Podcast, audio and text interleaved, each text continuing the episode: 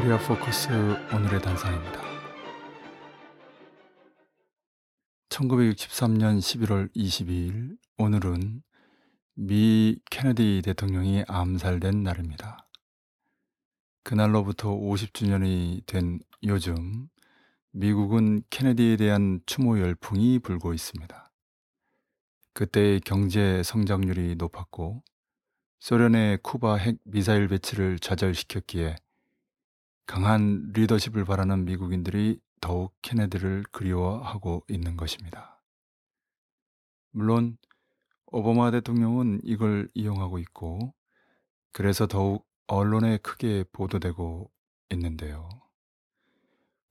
오바마는 아내와 워싱턴 인근에 있는 알링턴 국립묘지에 있는 케네디 묘역을 찾았고 케네디가 만든 자유 메달을 빌 클린턴 전 대통령에게 수여했습니다.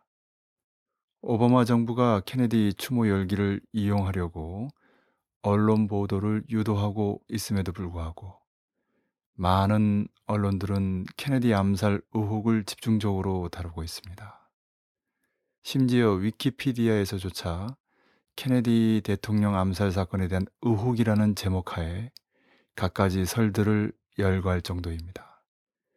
그 설 중에 가장 눈에 띄는 건 연방준비제도 이사회, 즉 FRB 개입설입니다. 1963년 6월 4일 케네디 대통령이 1110호 대통령 명령을 내려서 당시 재무부가 보유하고 있는 모든 형식의 은을 본 위로 해서 은 증서를 발행한 후 즉시 화폐로 유통시켜 FRB를 무력화시키려 한 데 대한 응답이라는 것입니다. 어떤 사건을 누군가 일으켰다면 일단 그 최대 수혜자를 의심해 보는 건 합리적인 추론일 것입니다. 사건은 오스왈드가 케네디를 저격했다는 것인데요. 오스왈드는 케네디를 태운 차량의 뒤편 건물에 있었고 케네디는 얼굴이 앞이 아니라 뒤로 젖혀지는 등 여러 각도에서 날아온 총알을 맞고 죽었습니다. 케네디 암살 후 불과 3년 만에 18명의 결정적인 증인들이 연이어 사망했는데요. 영국의 한 수학자는 이런 우연이 발생할 확률은 10경분의 1이라고 합니다. 현장을 목격한 증인들도 100여 명이나 사망에 의혹을 더해주고 있습니다. 케네디 암살 사건을 조사한 워렌 위원회는 오스왈드가 사건 8개월 전에 평소 케네디를 비판해오던 전 미 육군 장관 워커를 암살하려 했음을 확인했다는 점도 이상합니다.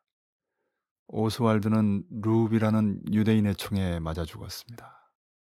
역대 모든 의장이 유대인인 FRB를 무력화시키려 했던 케네디는 그 비슷한 일을 하려다 피격당한 링컨처럼 목숨을 잃었고 그 뒤로 유대 자본은 백악관을 더욱 철저히 장악하게 되었습니다. 그리고 미국을 통한 세계 경제 지배에도 가속이 붙었습니다. 이건 유대인인 올리버 스톤 감독이 만든 영화 JFK에 나올 리 없는 내용입니다.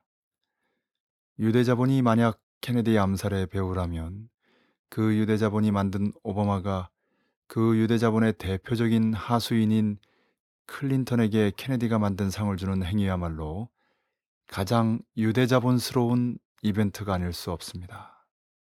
지금 인터넷에는 케네디가 사실상 유대자본을 지칭하며 그들의 세계 지배를 경고하는 1961년 육성 연설이 널리 유포돼 있습니다.